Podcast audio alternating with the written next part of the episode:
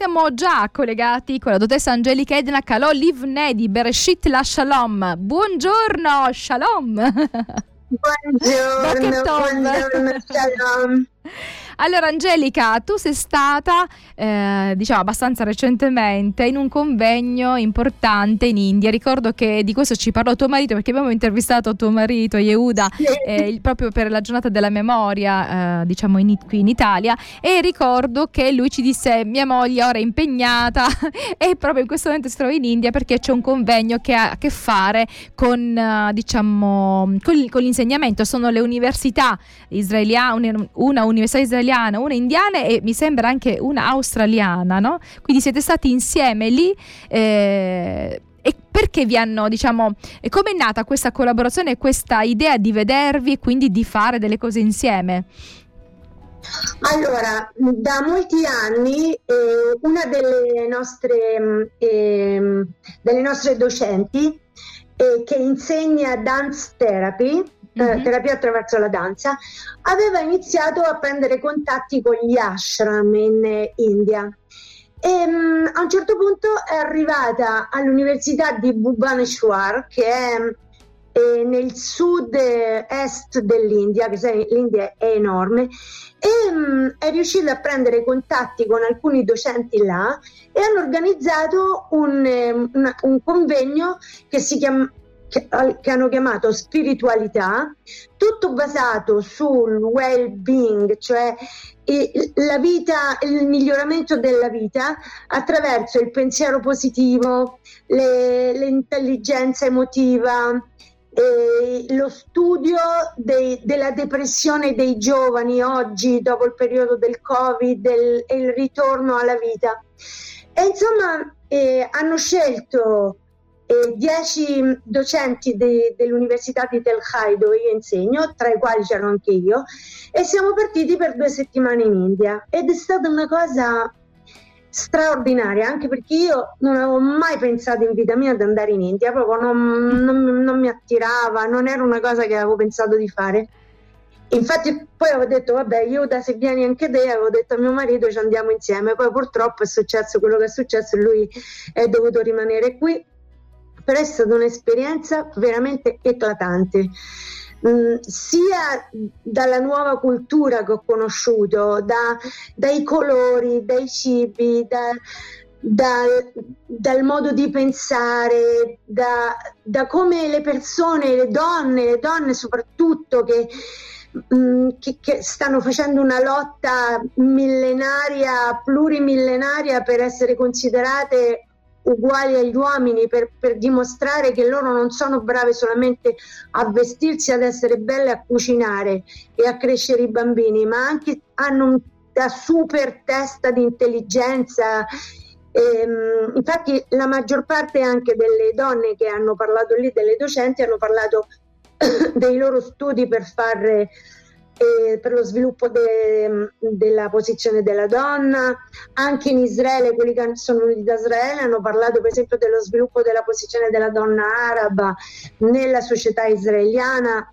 Io naturalmente ho parlato di come eh, collegare e migliorare la vita attraverso l'unione delle persone, l'accoglienza dell'altro ehm, e il dialogo per portare a, un, a, a, un, a una vita di armonia e di, di soddisfazione.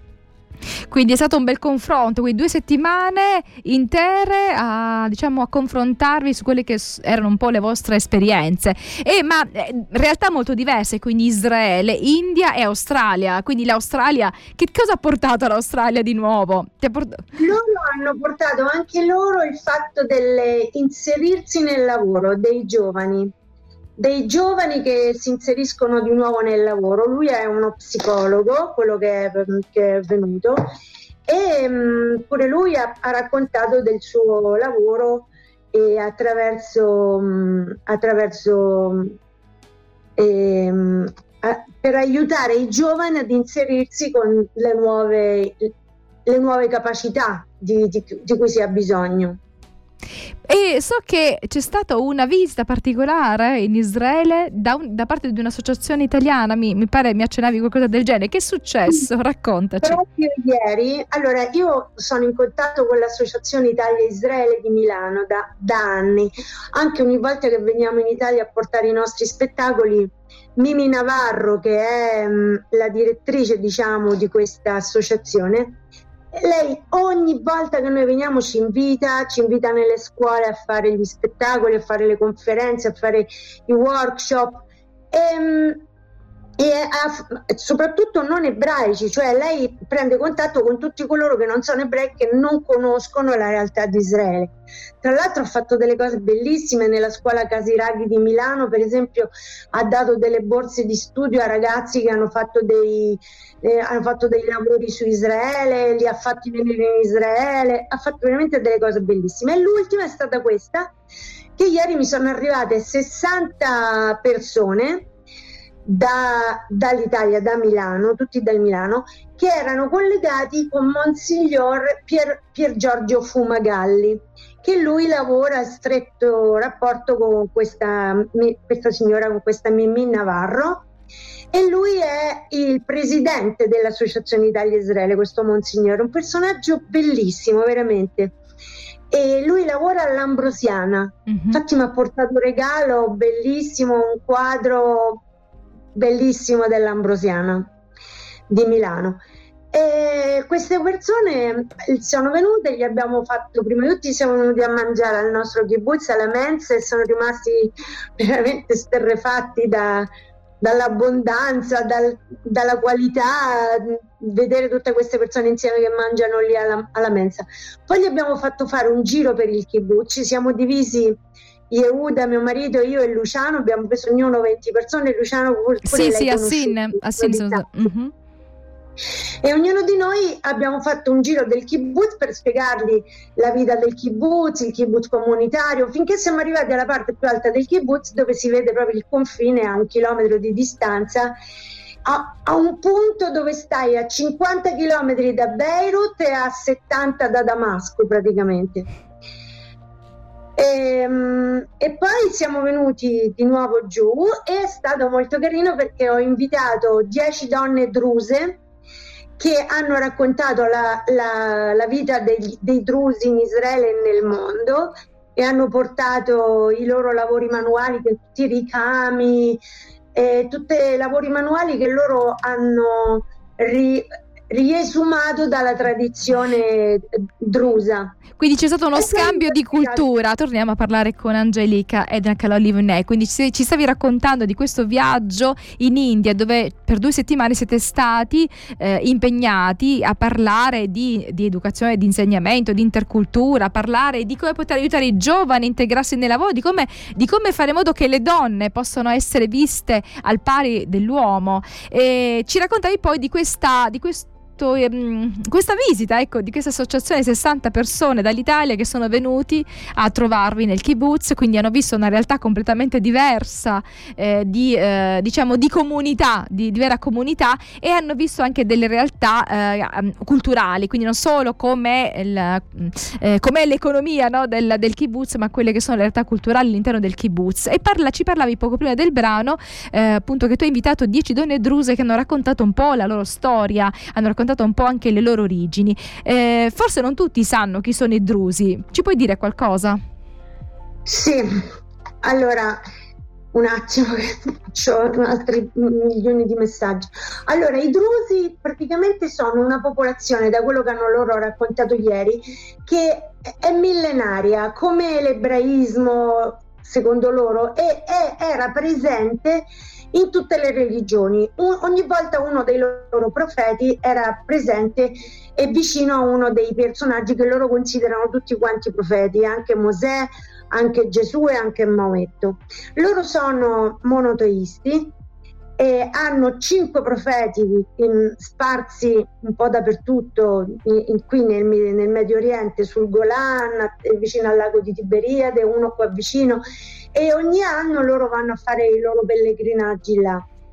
E, ehm, è una religione molto segreta, molto, molto da uomo, cioè mi sono molto stupita che ieri loro hanno raccontato un sacco di cose, erano tutte donne veramente super super mh, rivoluzionarie. E, ehm, credono nella reincarnazione e secondo loro la reincarnazione è un regalo di Dio perché se un bambino muore da piccolo ha la possibilità di rinascere e poi vivere fino a 90-100 anni. Sono sparsi in tutto il mondo, sono circa 19 milioni e la loro caratteristica è che, vicino, che in ogni luogo dove loro si trovano, per esempio eh, do, dove sono fa conto in Israele o in Siria o in qualunque posto dove loro si trovano sono fedeli a quel paese. Mm-hmm. Infatti da noi loro si, si arruolano nell'esercito e infatti certe volte c'è una situazione dolorosa perché si trovano in paesi che sono in guerra come da noi, capito? E per noi questo è anche un dolore, una cosa del genere. Quindi una realtà forse un po' sconosciuta ai più, quella dei drusi, no? di questa loro eh, spiritualità che è un po' vicina a tante, a tante religioni. E quando questo gruppo di 60 italiani che ha visto, ascoltato, ha mangiato con voi, alla fine quali sono stati? Hanno detto qualcosa? Cosa hanno... Guarda, le sensazioni, le emozioni? Non più, non se ne andavano più, stavano lì, mi abbracciavano.